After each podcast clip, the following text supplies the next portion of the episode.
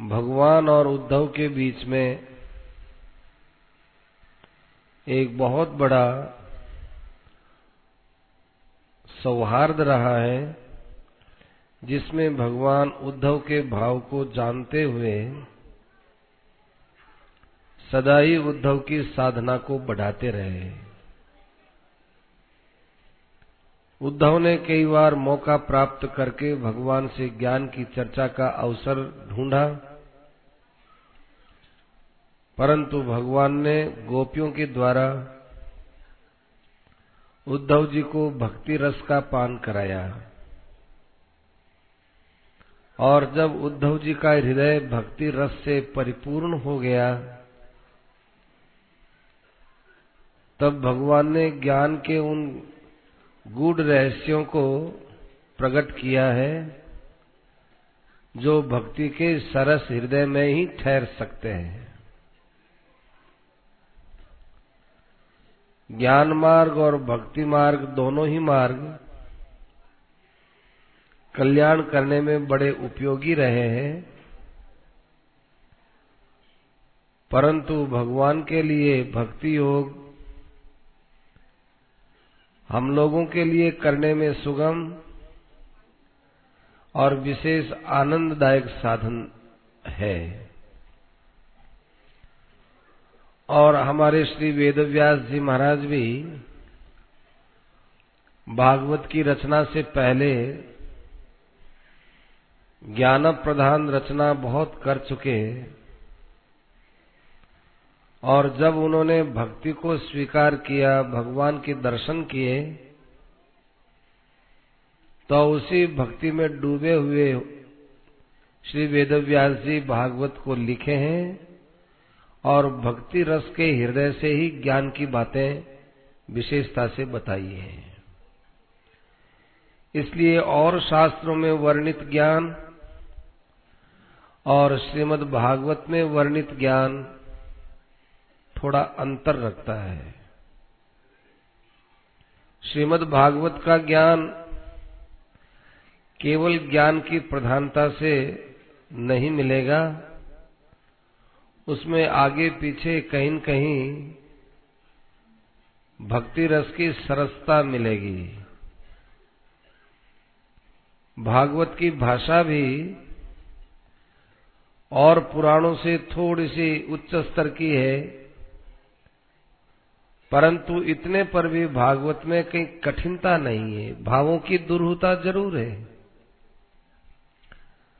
परंतु फिर भी भाषा की प्रांजलता और भावों की गूढ़ता, ये सब लेकर के भागवत चला है और उस भागवत का अब ये उपसंहार का कथानक चल रहा है। सुखदेव जी महाराज, जिस समाधि में स्थित होकर, जिस एकाग्रता में स्थित होकर ये भागवत कह रहे हैं, और इस उपसंहार के क्रम को भगवान और उद्धव के संवाद के द्वारा पूरा कर रहे हैं, ये परीक्षित महाराज की बड़ी विचित्र शैली है। कारण कि जो जितने बड़े महापुरुष होते हैं, जिनके लिए भगवान ही सर्वोपरि हैं, वे किसी भी बात का समर्थन भगवान के वचनों से करवाते हैं। सुखदेव जी महाराज की एक बड़ी विचित्र भागवत में हम लोग जगह जगह शैली देखेंगे। जहाँ कोई गूढ़ प्रश्न हुआ वहाँ सुखदेव जी महाराज भागवत के अंदर भगवान के वचनों से उस विषय को समझाएँगे ताकि आगे आने वाला कोई भी वक्ता भागवत के वक्तव्य को लेकर कहीं किसी प्रकार अहंकार में न फंस जाए। वो यह न देखे कि देखो, इस विषय का समाधान हमने यूँ किया है, बल्कि वो किसी भी बात का सहारा ले तो भगवान के वचनों की आड़ में बैठा बैठा यदि सहारा लेगा तो उसको कभी कोई किसी प्रकार से अभिमान नहीं होगा। ऐसी ये सरल, सरस दिव्य वाणी है, और इस दिव्य वाणी का रसास्वादन सदियों से होता रहा है, सदियों से होता रहेगा, और उस क्रम में अपने लोगों को भी ये लाभ मिल गया। तो अब उसके उपसंहार की ओर भगवत स्मरण करते हुए सुखदेव जी के वचनों के अनुसार भगवान और उद्धव के संवाद में अपने लोग चलते हैं। दत्तात्रेय और यदु के संवाद से भगवान श्री कृष्ण ने उद्धव को इस सृष्टि में कितना कितना वैशिष्ट्य भरा पड़ा है। ये बता दिया। जिस प्रकार से सृष्टि का प्रत्येक तत्व व्यापक है, उसी प्रकार से इसमें रहने वाला ज्ञान तत्व भी व्यापक है। जो आदमी पृथ्वी से ज्ञान लेना चाहे, आकाश से ज्ञान लेना चाहे, अग्नि से ज्ञान लेना चाहे, सूर्य चंद्रमा से ज्ञान लेना चाहे, सामान्य पशु पक्षियों से ज्ञान लेना चाहे और जल जंतुओं से ज्ञान लेना चाहे, और वो छोटे से छोटे जंतुओं से ज्ञान लेना चाहे, आराम से ले सकता है। यह तो एक उपलक्षक है। चौबीस गुरुओं का नाम दिया है। यह तो एक साधारण बात बताई है। परंतु इसके अतिरिक्त भी जो जहाँ जिस प्रकार से शिक्षा ले सके, उसके लिए कल्याण की सामग्री व्यापक है। एक भगवान व्यापक होते हैं, एक जीवात्मा व्यापक होता है। और भगवान और जीव के संबंध को बताने वाली जो साधना है, वो भी व्यापक रहा करती है। ये बात गीता से भी सिद्ध हुई हुई है। तो ऐसा उद्धव जी का संवाद जब भगवान के साथ हुआ तो दत्तात्रेय और यदु के बीच में बात आई और उसके बाद आत्म तत्व का निरूपण करते हुए, बंधन और मोक्ष का स्वरूप बताते हुए और अपनी विभूतियों का वर्णन करते हुए श्री भगवान उद्धव जी को कई बातें बताए हैं और अब उद्धव जी आगे प्रश्न करते हैं। देखो, एकादश स्कंद में जो उद्धव जी के प्रश्न हैं, वो एकदम क्रमबद्ध नहीं है। जैसे भगवत गीता में अर्जुन के जो प्रश्न हैं, वो पिछले वक्तव्य के द्वारा संबद्ध होकर के प्रश्न हुए हैं।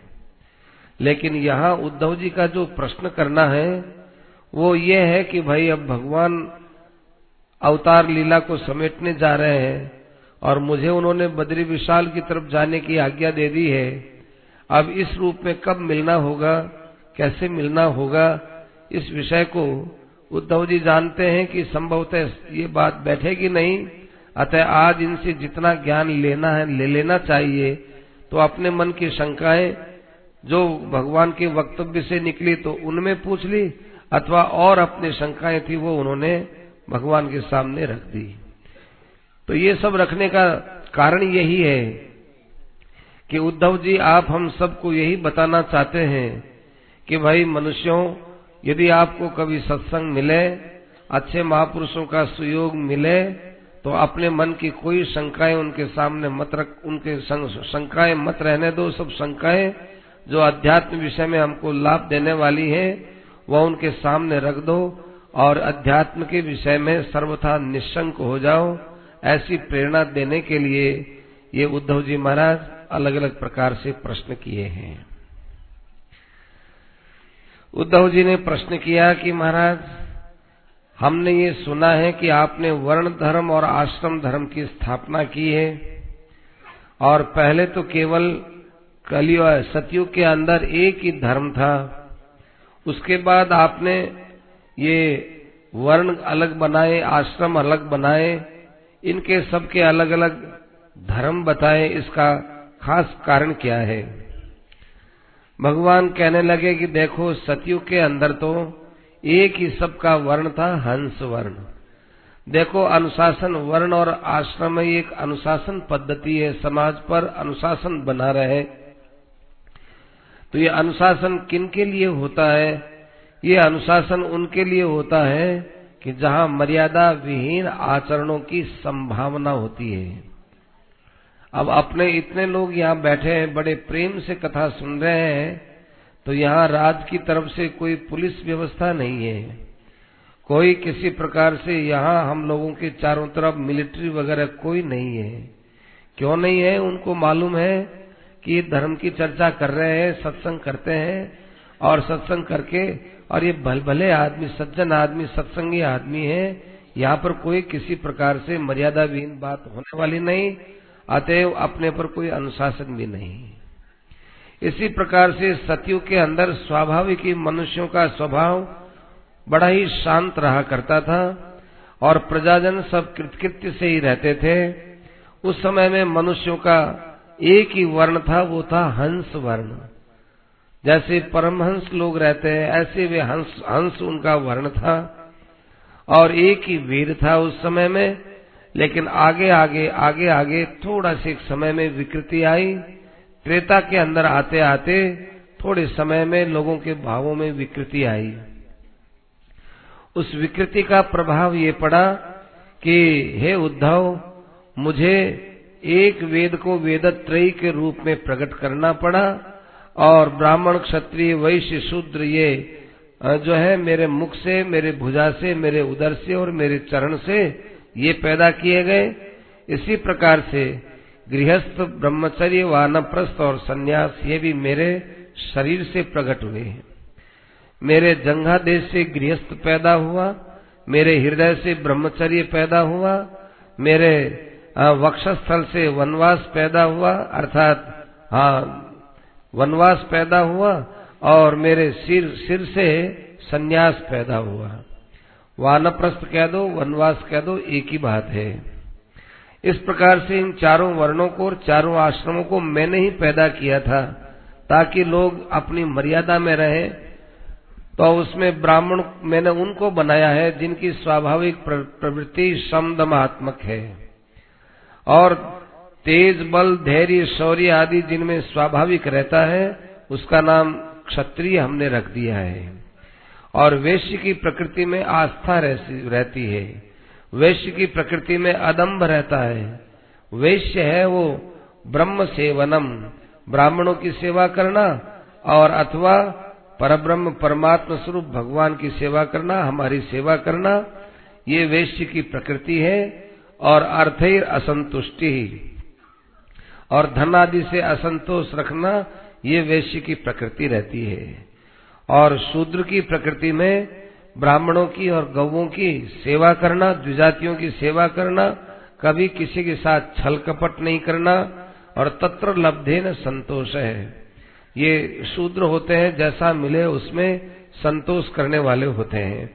ऐसी शूद्र प्रकृति कई मनुष्यों की बन, बनी, बन गई। उनको ऐसी कई प्रकृति वालों को हमने शूद्र बना दिया। देखो, प्रकृति उनकी पहले बनती है और उसके बाद हम उसके अनुसार उसको हम जो है वर्ण विभाग में शामिल करते हैं। पहले एक जैसी सबकी प्रकृति थी तो एक ही वर्ण था। लेकिन जब उनके क्रियाकलापों से अलग अलग प्रकृतियाँ बन गई तो फिर उनके अलग अलग हमने वर्ण बना दिए। इसी प्रकार से पापियोनी भी ऐसे हैं जो कभी पवित्र नहीं रहते। हर बात में झूठ बोलते हैं चोरी करते हैं नास्तिकता रखते हैं और शुष्क विग्रह है और सूखी लड़ाई करते हैं। कोई लड़ाई का इतना तात्पर्य भी नहीं छोटी छोटी बात पर लड़ाई करे। ये सब पापियों की जो है योनिया होती हैं। अहिंसा सत्य और, और जो है चोरी नहीं करना काम क्रोध आदि से दूर रहना और सब प्राणियों की जो है, हित की चेष्टा करना, ये सभी वर्णों का स्वाभाविक धर्म होता है। अब हम तुमको बताते हैं कि ब्रह्मचर्य आश्रम में क्या होता है कि गुरुकुल के अंदर निवास रहना, गुरुकुल गुरु जी के पास में ब्रह्मचर्य आश्रम में रहना होता है। गुरुजनों के अधीन रहना होता है। तो गुरुजनों के अधीन रहने से एक तो बालक के अंदर आज्ञा मानने की प्रवृत्ति होती जिससे उसमें अभिमान पैदा न हो। और उसके निर्वाह की सामग्री बहुत कम रहे ताकि उसके जीवन में ज़्यादा वस्तुओं को भोगने की आदत न बिगड़े। इसलिए उसके पास में कपड़े वगैरह बहुत सीमित होते थे। और जिस समय स्नान करे, भोजन करे, यज्ञ आदि करे तो उस समय चुप रहने का एक उनके ऊपर नियम रहता था।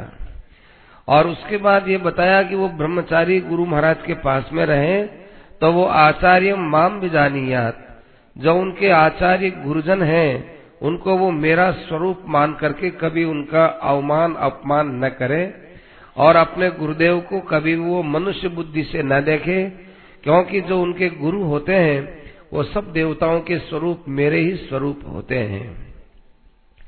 सदा अपने गुरु के सामने वाणी से नम्र रहे और शरीर से नम्र रहे और बैठने उठने का भी पूरा कायदा रखे। यान सैयासन स्थान नाति दूरे कृतांजलि। जब कभी यात्रा वगैरह हो, तब तो देखो कोई बड़ी बात नहीं है। बाकी सदा ही जो है उनसे ज़्यादा दूर न रहे, उनकी सेवा में रहे। और सायंकाल, प्रातःकाल जो भोजन आए, वो गुरु महाराज के सामने रख देवे और गुरु महाराज की आज्ञा हो तो भाई उनको स्वीकार करे। ब्रह्मचारी को चाहिए कि वो स्त्रियों से बात करना स्त्रियों का स्पर्श करना और उन, उनको देखते रहना उनसे हँसी मज़ाक आदि करना ये बिल्कुल न देखे। क्योंकि इससे अपने चित्त वृत्ति पर कहीं कहीं कुप्रभाव पड़ ही जाता है। इस प्रकार से जब वो गुरु महाराज की आज्ञा हो तब वो गृहस्थ आश्रम में जा सकता है।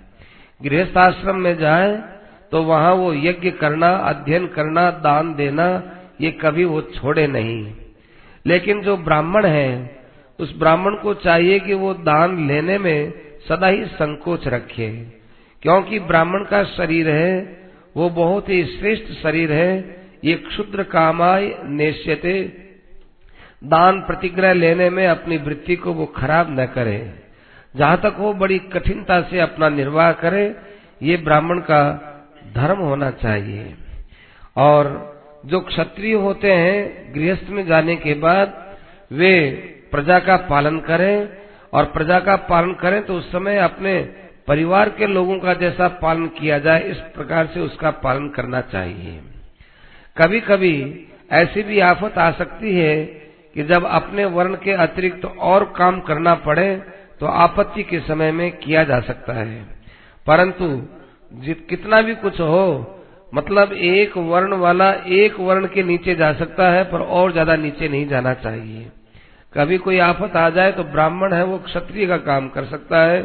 क्षत्रिय है, वो वैश्य का काम कर सकता है, और वैश्य है, वो थोड़ा शूद्र का काम कर सकता है। परंतु न स्वयं वृत्या कथनचन बहुत नीचे जाकर के और बहुत नीचा काम कभी नहीं करना चाहिए। इस प्रकार की बातें हैं। और ये यज्ञ वगैरह करना है। ये देवरण देव ऋण पितृऋण और ऋषि ऋण के ऋषि ऋण से मुक्त होने के लिए किया जाता है। अपने कुटुंब के अंदर गृहस्थी को आसक्त नहीं होना चाहिए। असल में देखा जाए तो ये गृहस्थ आश्रम तो आसक्ति मिटाने का, क्षेत्र है। गृहस्थ के अंदर लोग आसक्ति कर लेते हैं। ये बहुत बड़ा प्रमाद है।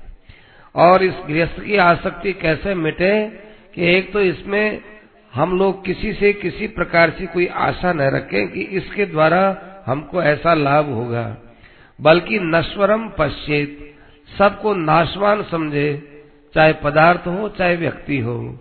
यहाँ स्त्री पुत्र आदियों का संगम वैसा ही है, जैसे कोई रस्ते चलते कोई आदमी मिल गए उनसे थोड़ी देर बातचीत हो गई, वो अपने काम में लग गए, हम अपने काम में लग गए।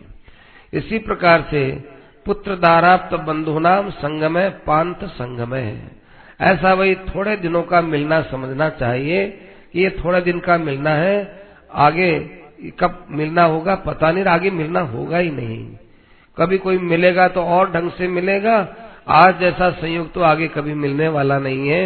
इत्थम परिमृशन इस प्रकार से वो विचार करता रहे वो घर गृहस्थ के काम धंधों में बंधे नहीं, निर्मम रहे, निरंकृत रहे। और ज़्यादा यदि मन में वैराग्य हो तो वन के अंदर जा सकता है, अथवा वो सन्यास ले सकता है। देखो कभी कभी गृहस्थी व्यक्ति जब वो मरने लगता है, तब वो सोचता है कि मेरे मरने के बाद मेरे मेरे पुत्र का क्या होगा, मेरी स्त्री का क्या होगा ये सब अनाथ हो जाएँगे। इस प्रकार से यदि वो सोच करते करते, विचार करते करते मरता है तो कहते हैं उसकी मृत्यु बड़ी खराब हो जाती है और आगे उसको नरक में जाना पड़ता है। जब ये पता चले कि अब शरीर ज़्यादा दिन इस रूप में रहने वाला नहीं है तो सबसे अपनी आसक्ति का त्याग कर देना चाहिए। दूसरे घर वालों को भी यही चाहिए कि वो मरने वाले को सर्वथा निश्चिंत कर देवे। उनको ये कह देवे कि भाई आप हमारी तरफ़ से कोई चिंता मत करना। और मरने वाले को भी सोचना चाहिए कि हमारी चिंता से होगा भी क्या। सबका अपना अपना भाग्य है। अरे हम किसी की चिंता करेंगे। क्या पता हमारे कारण से इनके निर्वाह में रुकावट ही आती हो तो क्या पता? पता थोड़ा ही है। एक बाबा जी थे, उनके पास में बहुत लोग सत्संग करने के लिए आते थे। बाबा जी ने कहा कि देखो भाई, भगवान पर भरोसा रखो, भाग्य पर भरोसा रखो, और भगवान का भजन करो। संसार का काम तो भगवान पर और भाग्य पर छोड़ दो और भगवान का भजन करो। तो एक कोई विशेष सत्संग करने वाला, महात्मा जी में आस्था रखने वाला अकेले में पूछने लगा कि महाराज, ऐसा है कि परिवार में मैं एक आदमी हूँ, अकेला। कमाने वाला गरीब आदमी हूँ। आप कहते हैं कि भाग्य से सब काम होता है तो हमारे बाल बच्चों का पालन तो मेरे द्वारा ही होता है, बच्चे तो छोटे छोटे हैं और घर भी हमारा यूँ टूटा फूटा ही है, मुश्किल से हमारा खर्चा चलता है बस।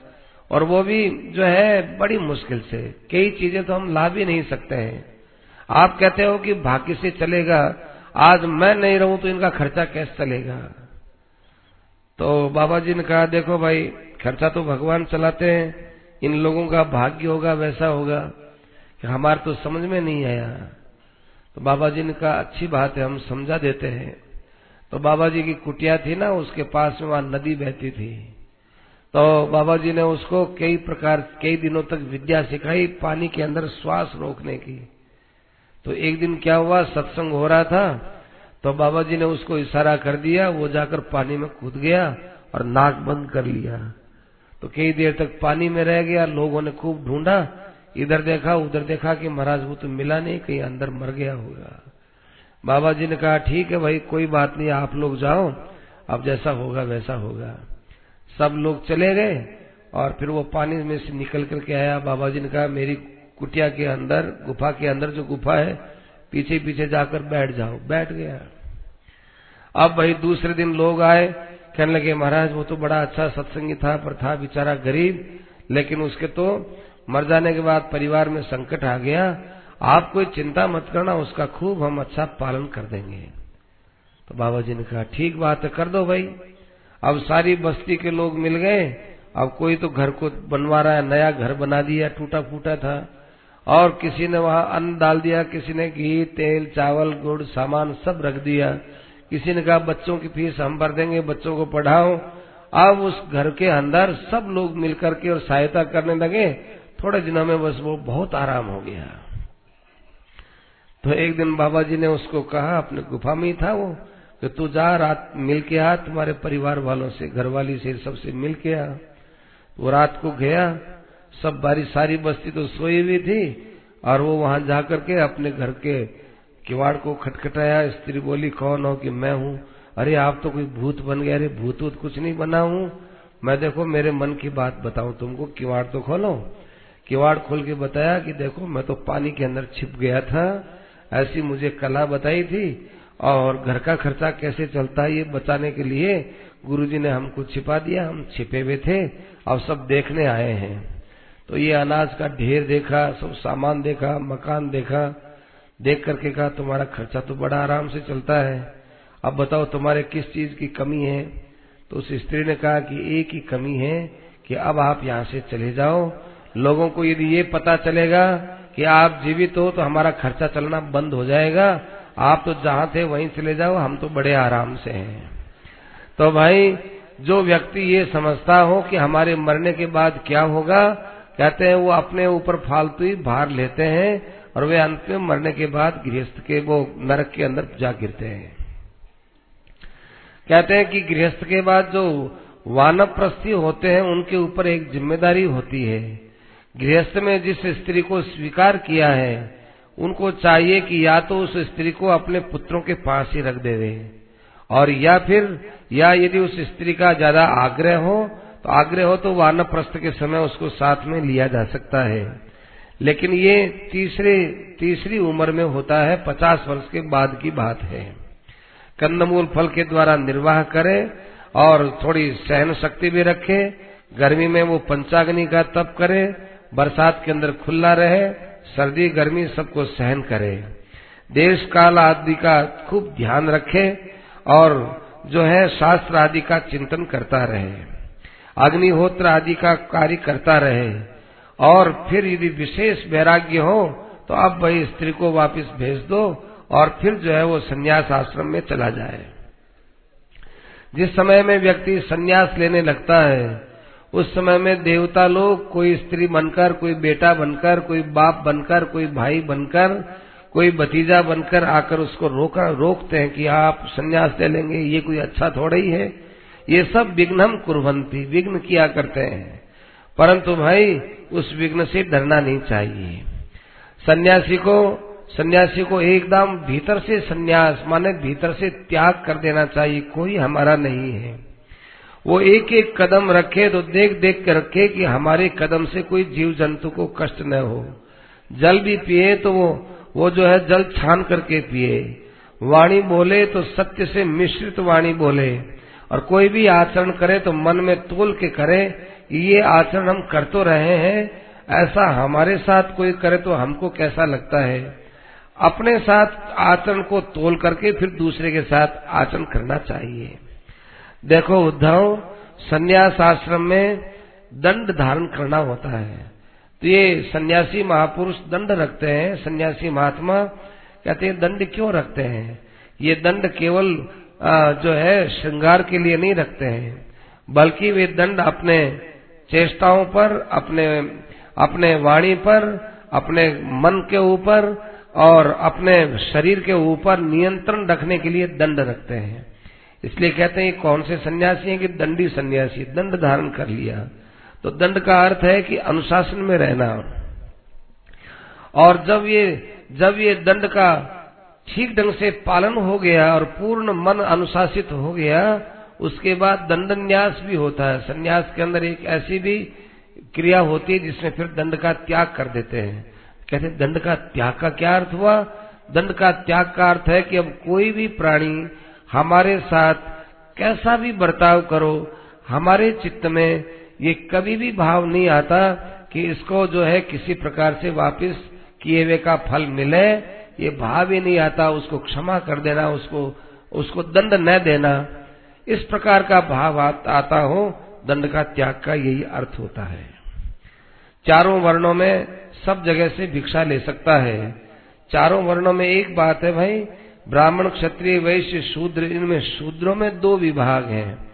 एक सत्शूद्र होते हैं, एक असत शूद्र होते हैं। तो जो जिसके घर का जल ब्राह्मण पी सकता हो, जिसके घर का भोजन ब्राह्मण कर सकता हो, वो सत्शूद्र कहलाते हैं। और जिसके घर का पानी ब्राह्मण वगैरह नहीं पीते हो, शूद्र भी नहीं पीते हो। शूद्रों में भी शूद्र भी जिसके घर का पानी नहीं पीते हो, वो असत शूद्र होते हैं। इस प्रकार से विगर्यान वर्धयंस चरित इसीलिए कहा कि निंदनीय जो है शूद्रों से अलग हट करके और वो भिक्षा आदि के द्वारा निर्वाह करे। अकेला रहे और आत्म क्रीड़ा अपने आन, अपने अंदर ही अपनी मस्ती के साथ रहे। अपने मिलने वाले आनंद को अपने अंदर मिलने वाले आनंद की प्राप्ति के लिए दूसरे को निमित्त न बनाए। अपने अंदर का ही आनंद वो प्राप्त करता रहे और ज्ञान के द्वारा बराबर देखता रहे कि भाई बंधन क्या है, मोक्ष क्या है, ये सब विचार करे। असल में उद्धव बंधन क्या होता है, अपने चित्त को पूछते रहना चाहिए, अपने इंद्रियों को देखते रहना चाहिए। यदि अपनी इंद्रियाँ विषयों की ओर दौड़ती हो, समझना चाहिए, अभी हमारी मुक्ति नहीं हुई। बंध है, इंद्रिय विक्षेप है। और मोक्ष ईशांत संयम है। और मोक्ष क्या होता है? इन इंद्रियों का संयमन कर लेना, इसी का नाम मोक्ष है। तो मोक्ष है कि बंधन है, इसका ज्ञान व्यक्ति को स्वयं को ही होता है, दूसरे को नहीं होता। दूसरे लोग बाह्य क्रियाओं से अनुमान लगाते हैं। लेकिन असली में हमारा बंधन हुआ कि मोक्ष मोक्ष हुआ कि नहीं हुआ, बंधन में ही पड़े हैं, ये व्यक्ति की स्वयं ही, स्वयं के द्वारा परीक्षा होती है। वो विरक्त रहे और अपने अपने लब्धवा आत्मनि सुखम महत, अपने अंदर महान सुख को प्राप्त करके कृतार्थ बना, कृतार्थ होकर के रहे। किसी भी वस्तु को सत्य न माने। जो भी होता है उसको प्रसन्नता से देखता रहे और ये सोचता रहे कि भाई दृश्य मानम विनश्यति, ये सब अदृश्य में बदलने वाला है। सब कुछ माया है, ऐसा विचार करके स्वस्थ रहे। और ज्ञान निष्ठो विरक्तो व मद भक्तो व अनपेक्ष है अनपेक्षक। है जो ज्ञान निष्ठ होता है, वैराग्यवान होता है, मेरा भक्त होता है चरित अविधि गोचर है। वो ऐसे रहे कि वो शास्त्र के वास्त्र के कोई चक्कर में न रहे, वो एकदम पूर्ण स्वतंत्र और निर्भय होकर के रहे। कितना भी ज्ञानी हो जाए, देखो उद्धव जितना जितना उसमें ज्ञान आता है त्यों त्यों उसमें बालक की तरह से भोलापन और सीधापन आता है। तो बुधो बालकवत क्रीड़ेत। माने ज्ञानी पुरुष होता है, वो बालक की तरह से रहे। जैसे बालक में चालाकी नहीं होती, चतुराई नहीं होती, बालक के अंदर सरलता होती है, कोई कपटता नहीं होती। एक आदमी किसी के घर मिलने के लिए गया तो अंदर एक आदमी ने देख लिया कि वो आदमी मेरे यहाँ आया है। और वो आदमी मेरे में रुपया माँगता है। तो उस बच्चे को कहा कि देखो, तुम जाकर उसके बोल दो कि हमारे पिताजी यहाँ नहीं है, जाकर बोल दो। वो बच्चा गया, उसने जाकर के कहा कि, ओ बाबूजी, सुनिए सुनिए, हमारे पिताजी ने अभी अभी हमको कहा है कि उनको तुम बोल दो कि पिताजी यहाँ नहीं है, बाहर गए हैं। तो कितनी सरलता से उसने कह दिया, वो वहाँ से रवाना हो गया बेचारा। तो बालक होता है वो बिल्कुल सीधा साधा सरल है, उसको आप कपट सिखाओगे भी तो अभी वो कपट को जानता नहीं, इतना सीधा होता है। ऐसे भाई ज्ञानी को होना चाहिए। और कुशलो जड़वत चरित, और खूब अच्छी तरह से गहराई से समझा हुआ विषय को तो भी ऐसे रहे, जैसे मानो इसको कुछ मालूम ही न हो। और वदेद उन्मत्त वद विद्वान विद्वान पुरुष होता है, वो उन्मत्त की तरह से बोले। और और गोचरियाम नई चरित शास्त्र का खूब अच्छा जानकार है, लेकिन वो भाई पशुओं की तरह से रहे। ये अपने आपके गोपन की बात है आत्म गोपनम जैसे प्रेम को छिपाया जाए, ऐसे भाई अपने ज्ञान को भी छिपाना चाहिए। और कभी भी एक वाद को लेकर के, और कभी उसमें फंसना नहीं चाहिए। शुष्क वाद विवाद में पड़ना नहीं चाहिए। लोग उसको चिड़ावे लोग निंदा करें, लोग उसको बुरा कहें, लोग तरह तरह से उसके लिए कहें तो उनसे उद्विग्न न हो और अपनी तरफ़ से भी दूसरे को उद्विग्न न करें। अतिवादा स्थिति क्षेत्र कहते हैं, सहनशीलता की सीमा होती है। कोई कहे कि हमारे सहनशीलता की एक सीमा होती है, हम बहुत सहन किए, बहुत सहन किए। कहने नहीं अतिवादा स्थिति क्षेत्र सहनशीलता की कोई सीमा होती नहीं है, खूब सहनशील होना चाहिए। कहते हैं, सहनशीलता की सीमा ही बड़ी होती है और असहिष्णुता की सीमा तो बहुत थोड़ी होती है, सहन करते रहना चाहिए। और किसी भी किसी भी व्यक्ति के साथ में बैर नहीं करना चाहिए। ये बैर भाव तो पशुओं, पशु धर्म होता है। इसलिए बड़े शांत भाव से रहना चाहिए। कोई अच्छी चीज़ मिल जाए तो हर्षित नहीं होना चाहिए। और कोई न मिले, उसके लिए हाय हुई ये भी नहीं करना चाहिए। अपने प्राण के लिए आहार की ज़रूरत समझे, कहते हैं, इसकी भी ज़रूरत न समझे। क्या भाई, तुम प्राण धारण क्यों करते हो? तत्व विमृश्यते। क्या बताएँ, शरीर हमारे काम आता है? शरीर हमारी इतनी सेवा करता है कि शरीर रहता है, तब हम तत्व का विचार करते हैं। अतएव, इस शरीर की सेवा के लिए हम लोगों को थोड़ा अन्न जल दे देना आवश्यक है, बस। ऐसा ही उसमें रहना चाहिए, यही भाव रहे। और जहाँ तक वैराग्य का प्रश्न है, वैराग्य तो उसको बोलते हैं कि भीतर में कहीं पर भी राग न रहे। यावत ब्रह्म विजानीयात मामे व गुरु महाद्रित है। कभी भी किसी प्रकार, किसी के साथ में कोई ऐसा बर्ताव न करे, जिससे भाई हमारे वैराग्य के अंदर कोई कमी आए। देखो देखो, जो ब्रह्मचारी होकर के और व्रत भंग करता है और भिक्षुक होकर के और समदम आदि का पालन नहीं करता है, ये सब अपने अपने आश्रम के लिए एक कलंक की बात होती है। तो भाई, ये सब वर्ण धर्म और आश्रम धर्म एक मर्यादा में चल करके मेरी प्राप्ति के लिए साधन बनाए थे। भगवान कहते हैं कि देखो, इसके बाद सबसे ऊँची स्थिति क्या होती है? परब्रह्म परमात्मा की प्राप्ति के बाद अब उसको स्वयं को लगता है, उस ज्ञानी महापुरुष को कि भाई इस ज्ञान में न वर्ण की ज़रूरत है और न आश्रम की ज़रूरत है। उस आत्मा का वो अनुमान नहीं करता है, उस आत्मा का साक्षात्कार करता है। इसलिए कहा आत्मवान नानुमानिक है। अनुमान आदि से काम नहीं लगाता वो। वो केवल वो केवल आत्मा का साक्षात्कार करता है। साक्षात्कार करने के बाद उसका आत्मा के विषय में, परमात्मा के विषय में कहीं कोई किंचन मात्र भी संदेह नहीं रहता है और इस संसार को वो मायामय समझ करके चलता है। असल में भाई, जिसको ज्ञान हो जाता है तो ये उद्धव, वो ज्ञान के द्वारा अपने हृदय में मुझे ही धारण करता है। ज्ञान का जो आनंद है, भाई, वो न तो तीर्थ में मिलता है, न तपस्या में मिलता है, न दान में मिलता है, और न कोई और जप आदि में मिलता है। ज्ञान की कला से जो कुछ मिलता है, वो अपने आप में एक अद्वितीय चीज़ होती है। इसलिए ज्ञान विज्ञान से संपन्न हो जाओ और भजमाम भक्ति भावित है। देखो, ज्ञान तो इतना ही ज़रूरी है कि संसार मेरा नहीं है, शरीर मेरा नहीं है कुटुम्ब आदि मेरे नहीं है, इंद्रिया आदि ये मेरे दृश्य होने से मेरा इनके साथ संबंध नहीं है। इस प्रकार से बुद्धि और अहंकार तक यावन मात्र सृष्टि है वो हमारे लिए दृश्य है, हमारा इनसे संबंध नहीं है। यहाँ ज्ञान की बात, ज्ञान की सीमा खत्म हो गई। अब जो भगवान के साथ जो प्रेम होता है, भगवान कहते हैं, बस उस प्रेम में तुम आकर के डूब जाओ, फिर तुम्हारे तो फिर तुम्हारा जीवन परिपूर्ण हो गया। है उद्धव जी कहते हैं कि, महाराज, जब कभी आप ज्ञान की बात करते हैं, तब हमको ऐसा लगता है कि इस ज्ञान के हम अधिकारी नहीं हैं, क्योंकि ज्ञान बड़ा कठिन मालूम देता है। क्यों भाई, कठिन क्यों मालूम देता है? ध्यान से सुनना। कठिन इसलिए कि महाराज, आप कहते हो कि संसार है ही नहीं, और हमारा इस संसार के अंदर आकर्षण होता है। है माने बिना आकर्षण कैसे हो? अब जिन बुद्धि बुद्धियों से, इंद्रियों से हम संसार का निषेध करते हैं, उन्हीं बुद्धि इंद्रियों से आकर्षण भी तो हो रहा है। अब हम संसार का निषेध कैसे करें? बड़ी कठिनता होती है। भाई संसार में मोह भी होता है, प्रेम भी होता है, आसक्ति भी होती है, उस वस्तु की चाहना भी होती है। और कहते हैं, वस्तु तो है ही नहीं। तो है ही नहीं ये बात, और आसक्ति और आसक्ति वाली बात, दोनों बातें एक साथ वहाँ पर होती हैं, तब तो वहाँ जो है हमारे ज्ञान का मार्ग कठिन मालूम देता है।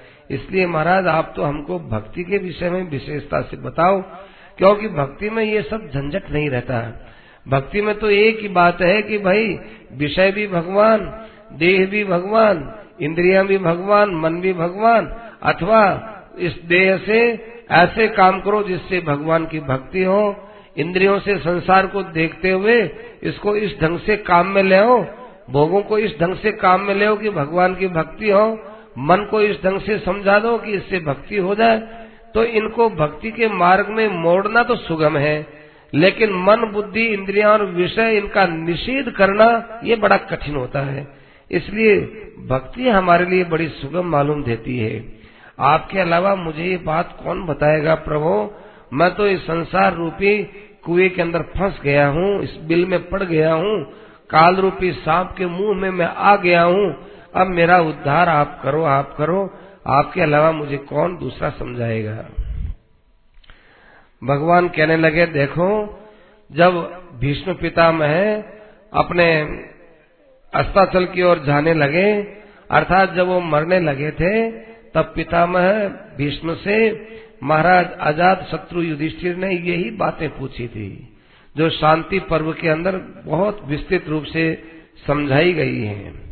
वही मैं बताता हूँ कि देखो, ज्ञान क्या है, वैराग्य क्या है, श्रद्धा क्या है, भक्ति क्या है, इस चीज़ को समझना चाहिए। अब देखो, ज्ञान और विज्ञान की परिभाषा बता रहे ध्यान देके सुनेंगे। ज्ञान क्या है और विज्ञान क्या है? तो कहते हैं कि नवैकादश पंचत्रीन भावान भूतेषु ये नवई ईक्षेते थी कमप्येशु ज्ञानम मम निश्चितम। देखो, सृष्टि के अंदर जितने तत्व हैं कोई तो कहते हैं कि भाई पाँच महाभूत, तीन गुण और एक प्रकृति, ये नौ चीज़ें हैं। कोई कहते हैं कि नहीं, पाँच महाभूत ही है, इसमें सब बात आ जाएगी। कोई कहते हैं कि नहीं, तीन गुण है, इसमें सब बात आ जाएगी। कोई कहते हैं कि ग्यारह इंद्रियाँ हैं यही संसार है, इसमें सब अंतर्भूत हो जाएँगे। कहते हैं इन सब के अंदर एक परमात्मा को देखना है। पाँच महाभूतों में, इंद्रियों में, गुणों में और इन सब में एक परमात्मा ही परमात्मा है, ये देखना है, इसका नाम ज्ञान है। और विज्ञान क्या है? विज्ञान कहते हैं उसको कि नहीं नहीं, एक ही परब्रह्म परमात्मा अनेक रूपों में बना हुआ है। तो इसका नाम विज्ञान है। परमात्मा ही परमात्मा है, दूसरा कुछ है ही नहीं। देखो, ज्ञान से विज्ञान बड़ा हुआ ना कि विज्ञान ने तो सब वस्तुओं की सत्ता के अंदर एक सत्ता देखी है। जैसे कोई सोनार है, वो सोने की चीज़ों में सोना देखता है। लेकिन उससे भी बड़ा सुनार, वो सोना ही सोना देखता है। सोने के अनेक आभूषण है, उनके रूप रंग को देखते हुए सोना देखना। और एक सोना ही सोना देखना, उसका रूप रंग का कोई मतलब ही नहीं है। सोना देखता है हाँ। खरा सोना है खोटा सोना है। बजनी सोना है कि हल्का सोना ही, बस उस सोने को ही देखता है। वो न तो उस साकल को देखता भी इसमें देखो, इसमें लड़ है, कैसी मुड़ी हुई है, कैसी क्या, कुछ नहीं देखता वो, सोना ही देखता है। तो केवल सोना देखना ये विज्ञान है।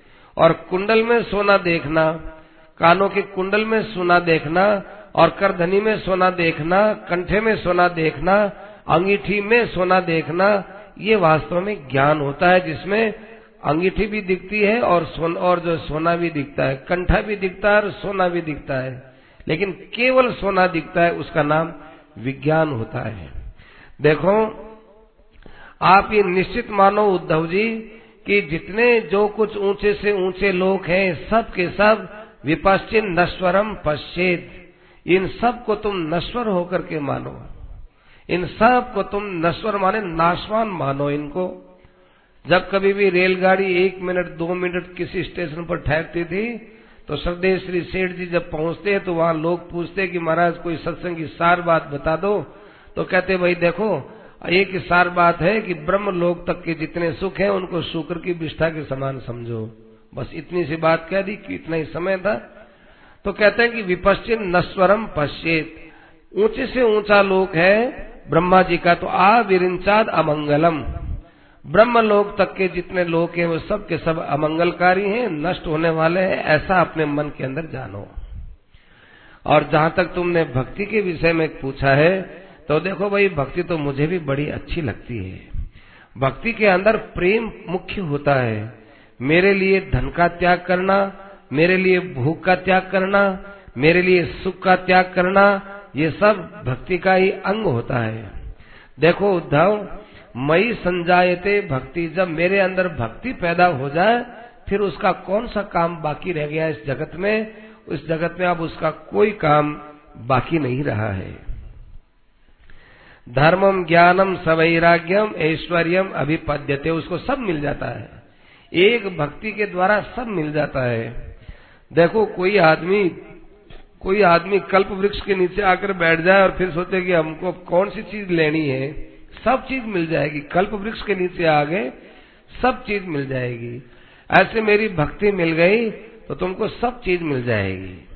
मेरी भक्ति क्या है? नहीं, धर्म क्या है? धर्म। धर्म बताया कि धर्मो मत भक्ति कृत प्रोक्त है। मेरी भक्ति के लिए जो साधन किया जाए उसका नाम धर्म है। ज्ञान क्या है?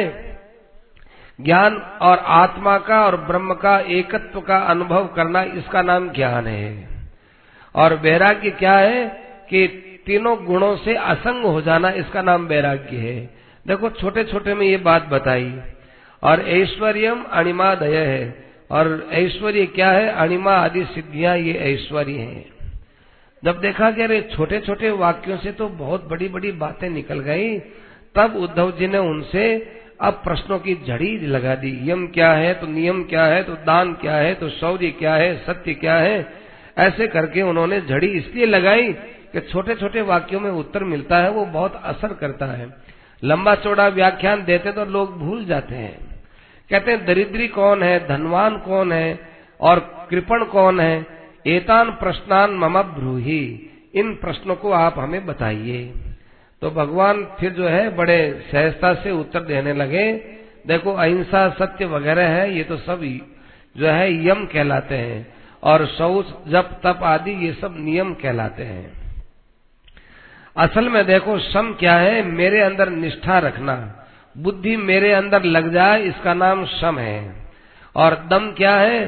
कि इंद्रियों का संयमन करना, यही दमन है। सबसे बढ़िया दमन यही है। तितिक्षा क्या है जी? कि तितिक्षा होती है कि दुख को सहन कर लेने का नाम तितिक्षा है। सत्य क्या है? कि सब जगह एक परमात्मा को देखना इसका नाम सत्य है। और सूरवीरता क्या है? अपने स्वभाव को जीत लेना इसका नाम सूरवीरता है। और और तपस्या क्या है? कामनाओं का त्याग कर देना यही तपस्या है। दान क्या है? कि दंडन न्यास है परम दानम। किसी को दंड न दे, यही सबसे बड़ा दान होता है।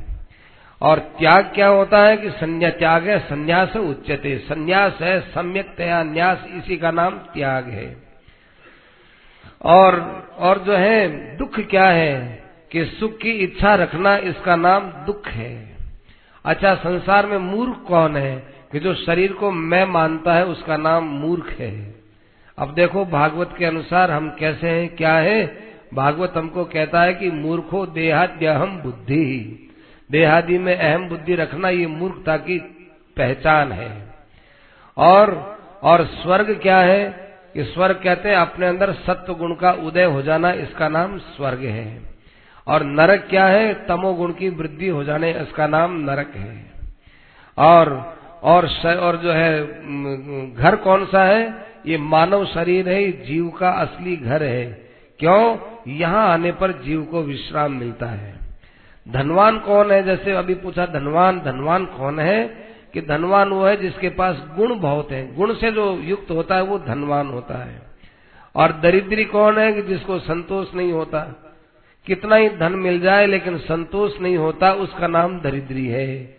हम दुनिया वालों ने तो धनवान उसको मान रखा है जिसके पास धन हो, और दरिद्री उसको माना है कि जिसके पास धन न हो, लेकिन भागवतकार कहते हैं कि भाई, भगवान के वचनों में कहते हैं कि दरिद्रो यश संतुष्ट है।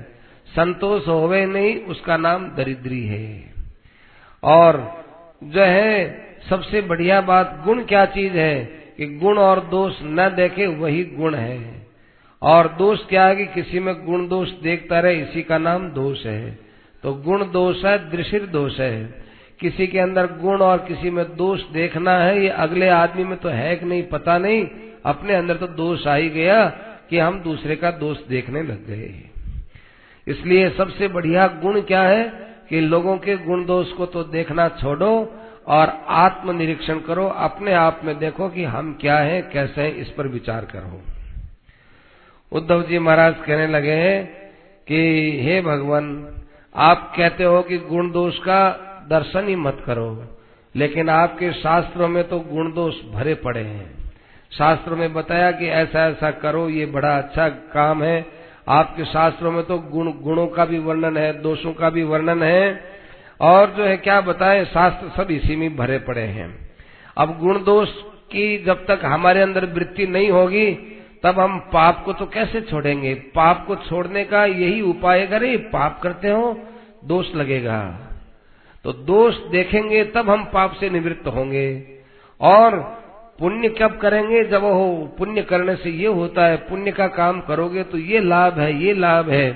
तो उसमें गुण देखेंगे तो पुण्य करने का मन होगा।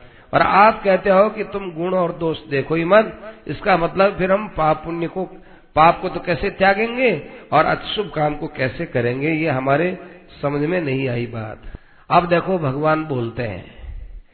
भगवान बोलते हैं कि देखो मैंने लोगों के कल्याण के लिए तीन उपाय बताए थे। ज्ञानम कर्म च भक्तिश्च।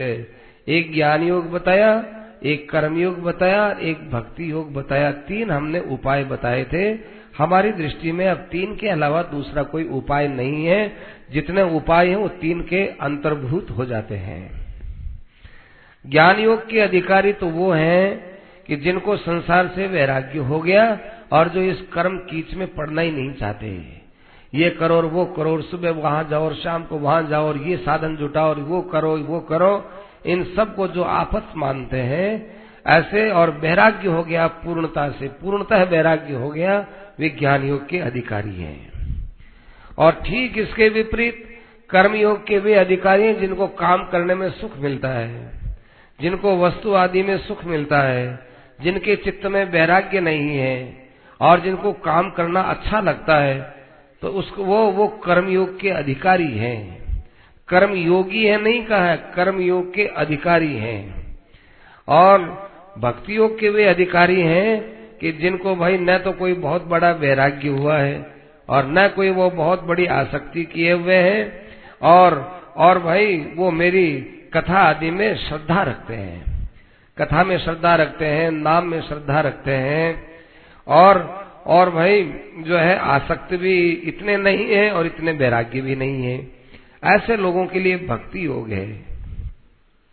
और देखो, भक्ति योग के लिए एक बात और दीदी, भक्ति योगो से सिद्धिदय ये सिद्धिदय शब्द अलग से दिया है।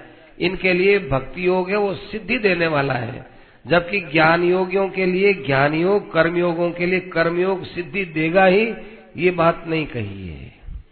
क्यों नहीं कही है कि अब भगवान की बात तो भगवान जाने, परंतु इसमें खास बात यही है कि भक्ति योग में भगवान की मुख्यता रहती है। ये रोज रात दिन अपने लोग सुनते ही हैं। तो भक्ति योग में भगवान पर मुख्यता रहने से जो व्यक्ति भक्ति योग में चलेगा, उसको भक्ति योग से निश्चित सिद्धि मिलेगी भक्ति योगों से सिद्धि सिद्धिदय है। कहते कर्म कब तक करे जब तक संसार से वैराग्य न हो, और जब तक मेरी कथा आदि में श्रद्धा न हो, तब तक ही कर्म किए जाते हैं। उसके बाद तो मनुष्य की कर्मों से विरक्ति हो जाती है। मनुष्य को अपने धर्म का पालन करते हुए निष्काम भाव से यज्ञ वगैरह करते रहना चाहिए।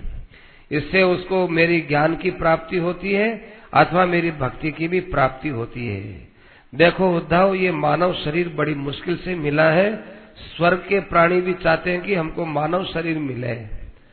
हमारा शरीर गंदा शरीर है हो जैसे सुअर है, वो गंदगी में भरा रहता है। उसको देख के, हम दूर से देख के घृणा करते हैं।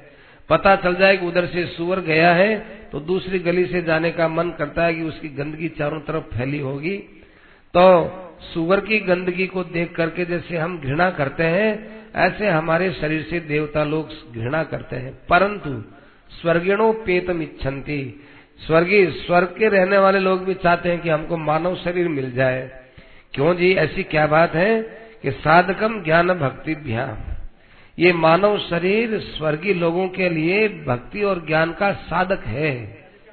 साधक है तो उसको ज्ञान और भक्ति की उपलब्धि मानव शरीर में होती है, ऐसा विचार करके देवता लोग आते हैं, मानव शरीर में इसकी याचना करते हैं। इसलिए मनुष्य को मानव शरीर में आकर के स्वर्ग की इच्छा करना ये अच्छा नहीं है। अरे, स्वर्ग वाले मानव शरीर चाहते हैं, तुम यहाँ पर मानव शरीर में आके स्वर्ग की क्यों इच्छा करो? अतः अतः वो न स्वर्ग की इच्छा करे और नर की तो इच्छा करने का प्रश्न ही नहीं है।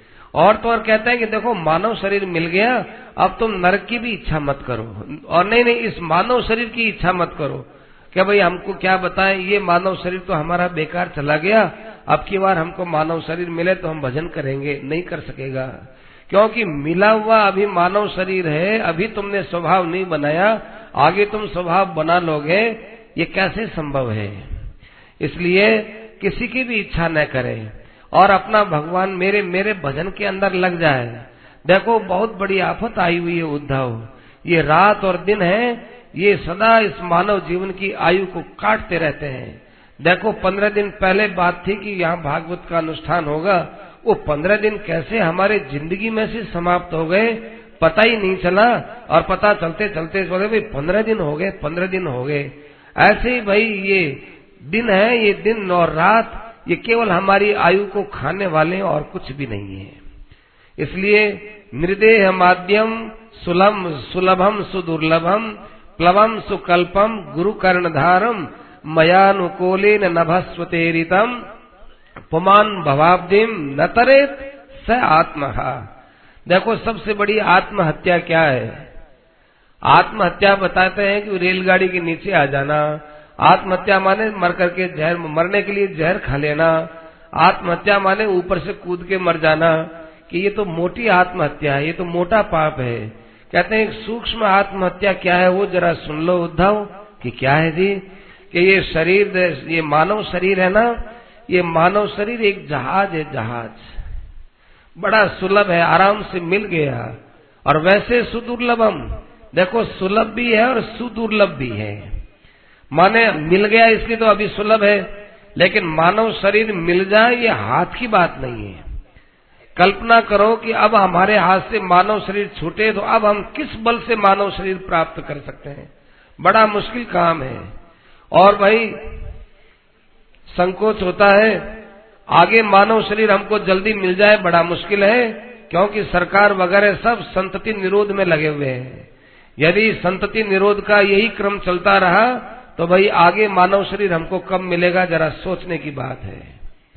यदि माँ बाप वगैरह सब यदि संतति निरोध के उपाय स्वीकार किए हुए होंगे तो उस समय हमारा मानव शरीर में कैसे आना होगा? और मानव शरीर में आना नहीं होगा तो फिर कल्याण कैसे होगा? तो ऐसे भी दुर्लभ और सुदुर्लभ और अत्यंत दुर्लभ मानव शरीर है। और ऐसा मानव शरीर हमको मिल गया और इसमें सदगुरु महाराज, संत महापुरुष हैं, इस शरीर के खवैया हैं, हमारे कर्णधार हैं, इस नौका के।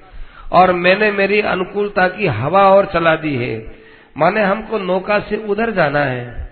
और इधर से जो है अनुकूल हवा चले तो कितने आसानी से नौका को जो है ले जाया जा सकता है। तो भाई, अभी बड़ा आराम का रास्ता है। सदगुरु महाराज, संत महाराज हैं, महापुरुष हैं, वो तो हमारी नौका को खे रहे हैं। और मेरी जो कृपा है, वो उसको अच्छी हवा दे रही है।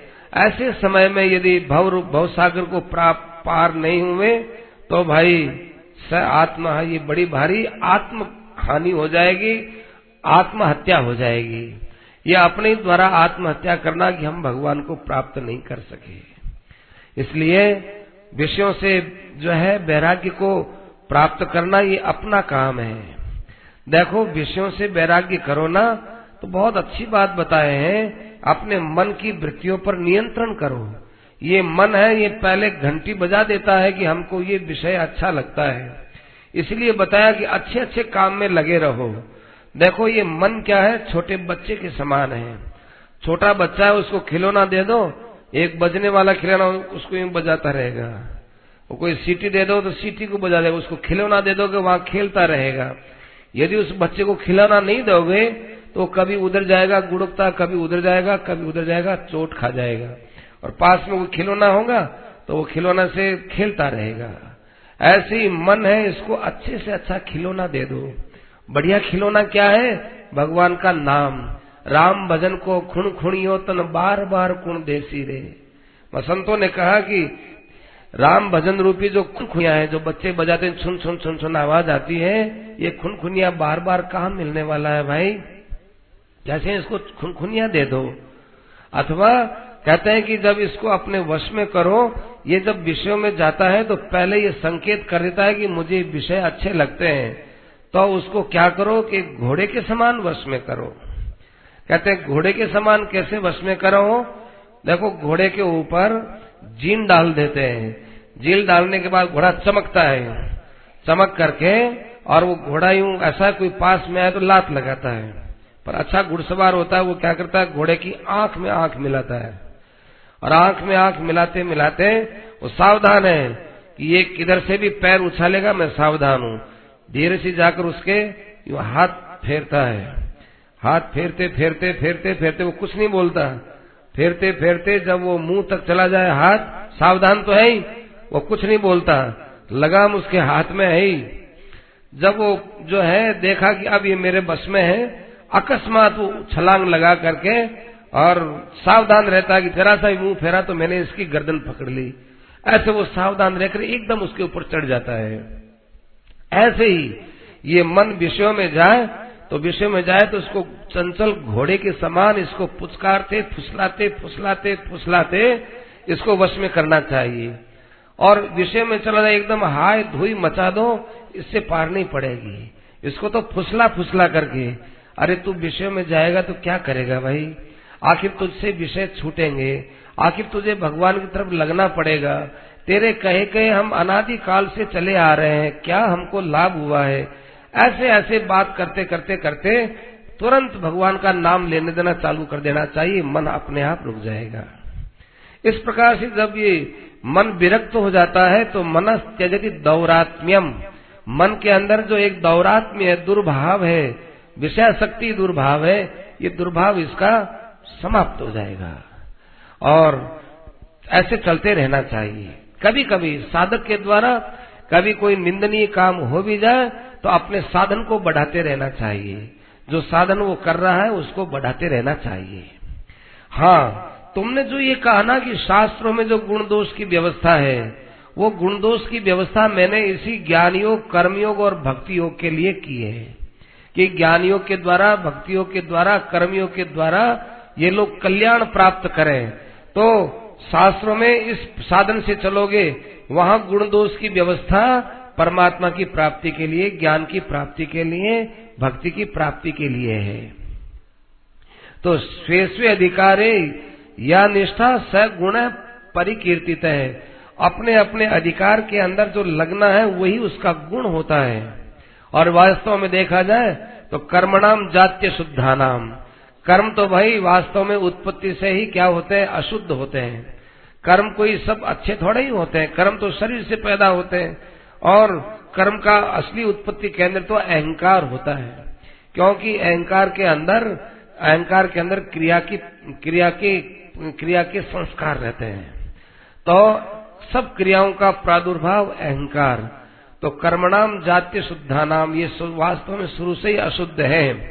फिर भी इनको इनको जो है शुद्ध करने के लिए शास्त्रों में गुण दोष की व्यवस्था की गई है, ताकि उससे हम लोग अलग होकर के जो है प्राप्त करें, मुझे प्राप्त करें। कहते हैं कभी कभी साधक के सामने ऐसी समस्या आती है कि वो गृहस्थ में है, विषयों के बीच में है, दुकानदारी करता है बाल बच्चों का पालन पोषण करता है, उसका संसार की वस्तु आदि से संपर्क भी होता है तो उस समय कैसे बैरागी करें? कि कोई बात नहीं, काम धंधा करो, लेकिन उसकी निंदा करते हुए करो। जुष्माणश्च चेतान माने जुष्माणश्च चेतान सर्वान दुखो दरखास्त कर रही मन में ये सोचो कि ये चीज़ अच्छी नहीं है, ये सोचो कि अच्छी नहीं है, ये दुखदाई है, ये दुखदाई है, ये दुखदाई है, ऐसा सोच करके उसको चलना चाहिए। और ऐसे चलने से उसके मन से कामना नष्ट हो जाती है। कामना नष्ट हो जाने के बाद फिर भाई उसके हृदय की गांठ भी समाप्त हो जाती है। ऐसे कर्म के द्वारा तपस्या के द्वारा अपने को निर्मल कर लेना चाहिए। देखो जो संत महात्मा होते हैं जो बुद्धि से ऊपर उठ गए होते हैं है, उनके लिए ये कोई गुण दोष की व्यवस्था नहीं होती है। ये गुण दोष की व्यवस्था तो औरों के लिए है जो अभी जो अभी इस मार्ग में चले नहीं, उनके लिए है। भगवान कहते हैं कि देखो, प्रत्येक वस्तु के अंदर भी शुद्धि, अशुद्धि का विचार करना चाहिए।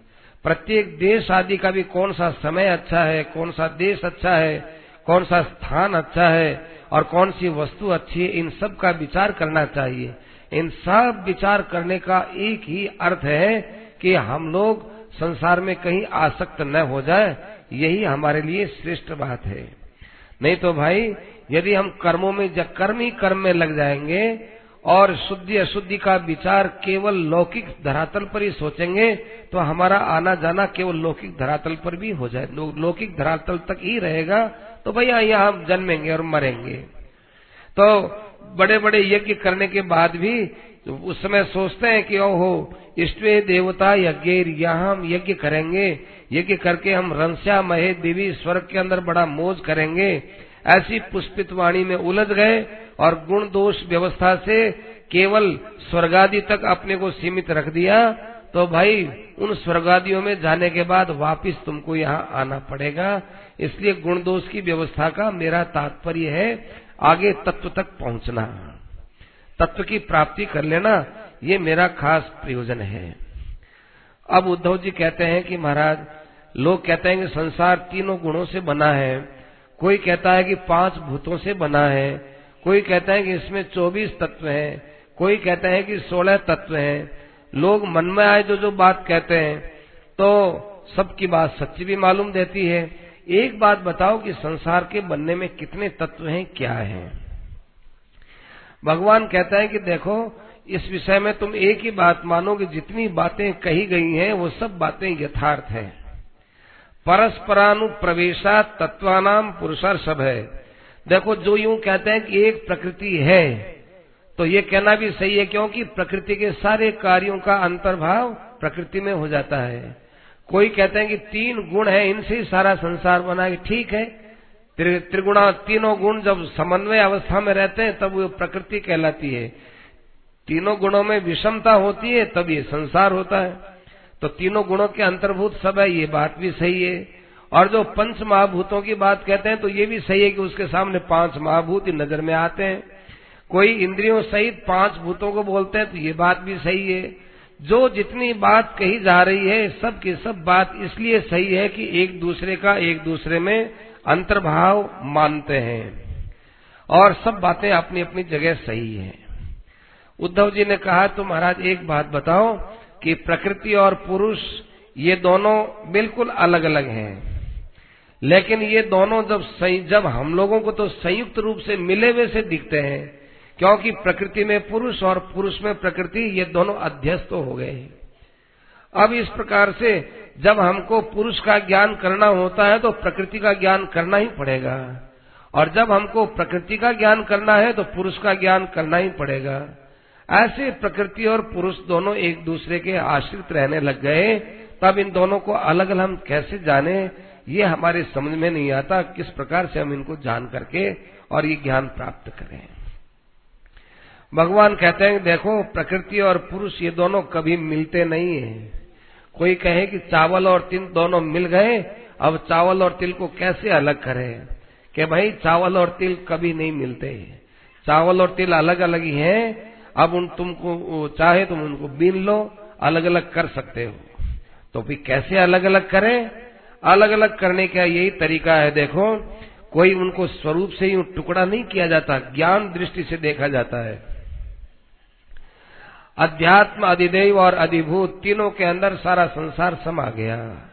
जैसे नेत्र है, ये अधिदैव है, नेत्रेंद्रिय है, ये अध्यात्म है। नेत्रगत जो सूर्य है ये है अधिदैव, और तेज है ये अधिभूत।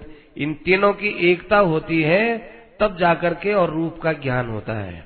नेत्र का, सूर्य का, और तेजस तत्व का।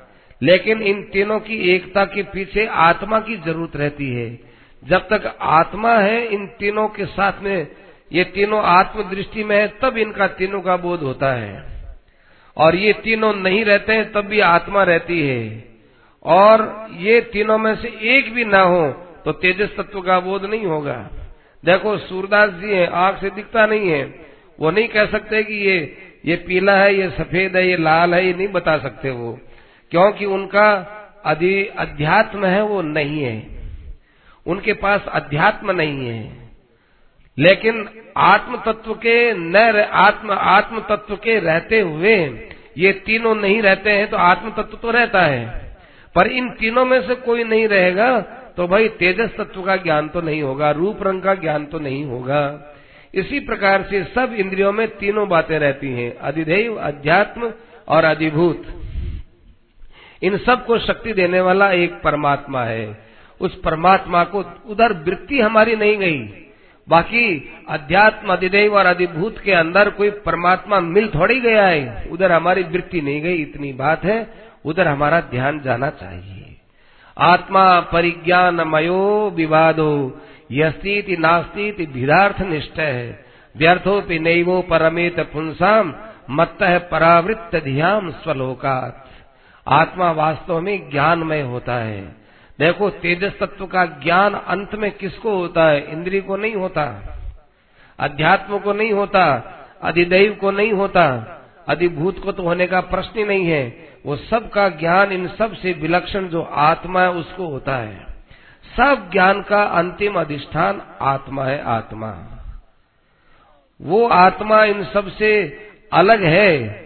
हम लोगों की इधर आसक्ति से ऐसा लगता है कि यही ये है, अध्यात्म, अधिदेव और अधिभूत यही है। अरे, इनका प्रकाशक तो बैठा है, उधर तुम विचार तो करो व्यर्थो भी उसकी दृष्टि में ज्ञानी की दृष्टि में संसार व्यर्थ है। व्यर्थ होते हुए भी अज्ञानी आदमी की चित्त वृत्ति से जब तक वो उपरामता नहीं आती है, तब तक वो ऊँचे नीचे लोगों के अंदर भटकता रहता है।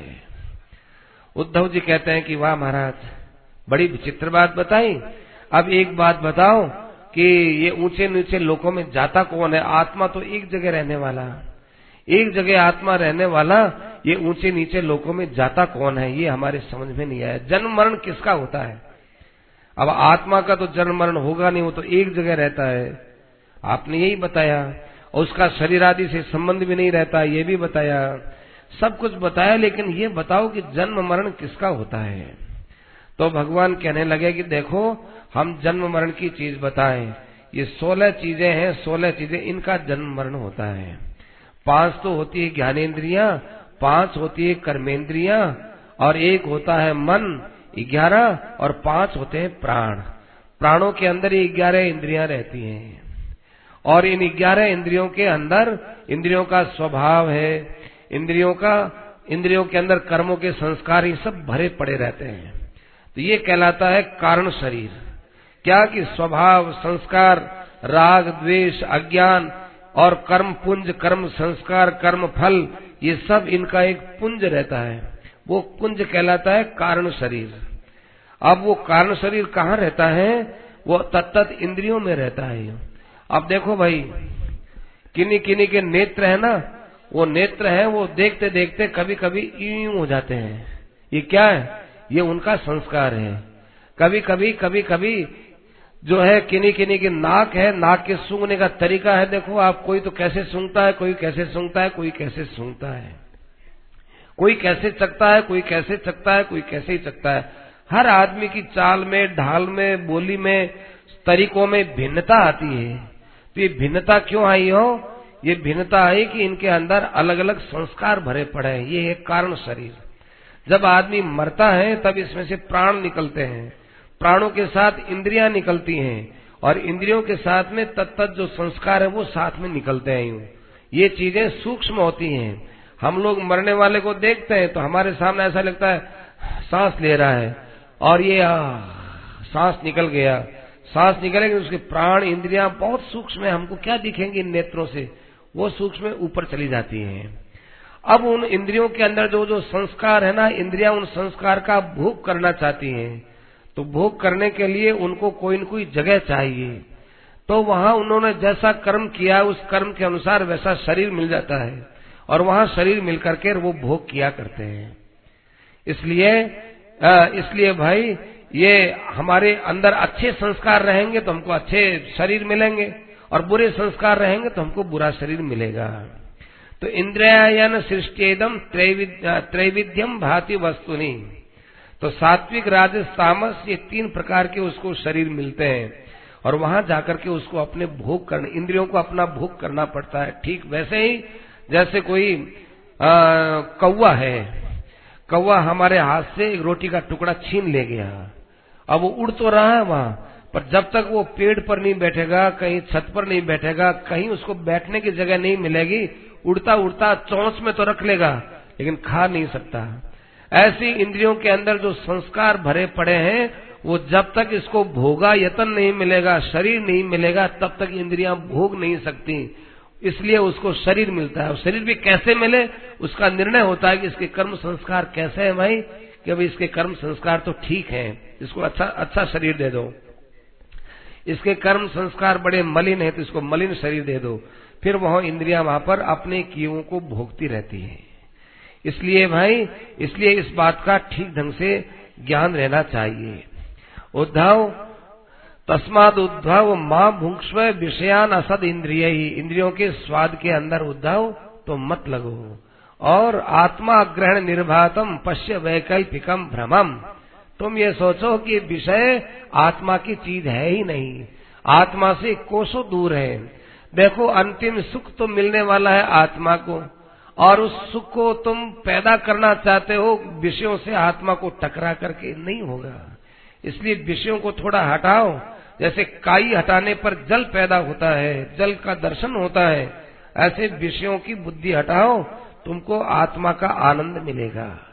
उस आत्मा के आनंद में ऐसी विशेषता है भाई, कि भाई इतना आनंद इतना आनंद, कोई आदमी कितना ही अपमान करे, लात लगाए, थूके करे, अपमान करे तो भी भाई उस पर कोई असर नहीं पड़ता तो उद्धव जी ने कहा कि महाराज, और तो सब कुछ हम सहन कर ले लेकिन महाराज, ये बड़ा दुस्सह काम है। विद्वानों के लिए भी बड़ा दुस्सह है। कोई हमारा तिरस्कार करे, कोई हमारा अपमान करे, कोई हमारे में दोष देखे, कोई हमको ताड़ित करे, शापित करे, और कोई हमको जलील करे, है, कोई हमारा पानी उतारे। हमको बहुत ओछा समझे ये वास्तव में। ये हमारे लिए बहुत ही बहुत ही असहनीय होती है। हमसे तो सहन नहीं होती महाराज। बड़े बड़े विद्वानों से सहन नहीं थी हम क्या करें? तो भगवान ने कहा कि देखो, ऐसी बात नहीं है। ये जब मौका आए, मेरी भक्ति के द्वारा जब ऐसा मन बन जाए ना, फिर ये चीज़ कठिन नहीं होती। इस विषय में हम तुमको एक भिक्षुक के द्वारा कही हुई बात सुनाते हैं। देखो, उज्जैनी में एक ब्राह्मण रहता था। बड़ा धनवान ब्राह्मण था। लेकिन महान कंजूस था। वो खर्च नहीं करता था। दुशील से कदरिय से द्रुयंते पुत्र बांधवा और जो बहुत ज़्यादा कंजूस होता है उससे भाई सब लोग किनारा ले लिया करते हैं। तो वो ब्राह्मण बड़ा कंजूस, बड़ा लोभी और बात बात में कुपित होने वाला। और तो क्या घर में कोई अतिथि आ जाए तो अतिथियों को आग फाड़ फाड़ करके देखता था। ये कहाँ से आ गए? हमारे घर में खाने के लिए। इतना वो कंजूस था। धन तो इकट्ठा हो गया, लेकिन भाई उसका चित्त हरदम हरदम जो है दुखी रहता था। तो देखो, धन इकट्ठा होने से क्या हो? धन के अंदर पंद्रह दोष होते हैं।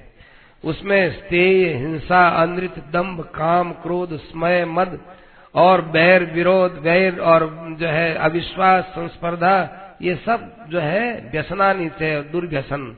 ये धन के अंदर पंद्रह चीज़ें, धन धन आता है तो उसके पीछे पंद्रह चीज़ें और आ जाती हैं। तो ये अनर्थ का मूल होता है।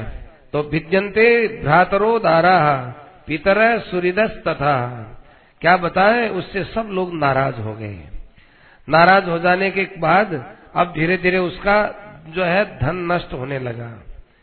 धन नष्ट होने लगा, धन कोई तो राजा ले गए, कोई जो है आग लग गई, कोई भाई बंधु ले गए, सब उसका धन नष्ट हो गया। तो नारी मुई, गृह संपत्ति नासी और मुंड मुंडाए हो ही सन्यासी तो भाई आदमी सन्यास दो प्रकार से लेता है, या तो धन नष्ट हो जाए और या फिर कोई स्त्री वगैरह मर जाए। तो कहते हैं उसकी जब ये धन संपत्ति नष्ट हो गई तो निर्वेद है, उसको वैराग्य हो गया। वैराग्य होकर के और अपना घर छोड़ करके जंगल में रहने लगा। और जंगल में जाए, जंगल में रहे, वहीं पर कुटिया बना ली, कुटिया में रहने लगा और वो भिक्षा के लिए आता था और वापिस चला जाता था। अब देखो भाई, इसीलिए बताया कि साधु ने जहाँ जन्म लिया हो, वहाँ उसको साधु बन करके नहीं रहना चाहिए। क्योंकि लेवे पाँच लो नाम। पिछला नाम लेवे, पिछली बात बताए। पर ये जो ब्राह्मण था, बड़ा मज़बूत ब्राह्मण था।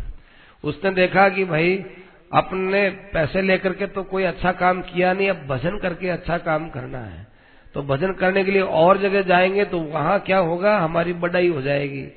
वहाँ हमारी प्रशंसा होगी। और जब भजन और प्रशंसा ये दोनों मिलते हैं तो वहाँ पर भजन है, वो नष्ट होता है। इसलिए जहाँ तिरस्कार और भजन, वहाँ पर भजन की अच्छी रक्षा होती है। देखो, जब बरसात होने के बाद में गर्मी पड़ती है ना, तब धान बढ़ता है ऐसे ही भगवान का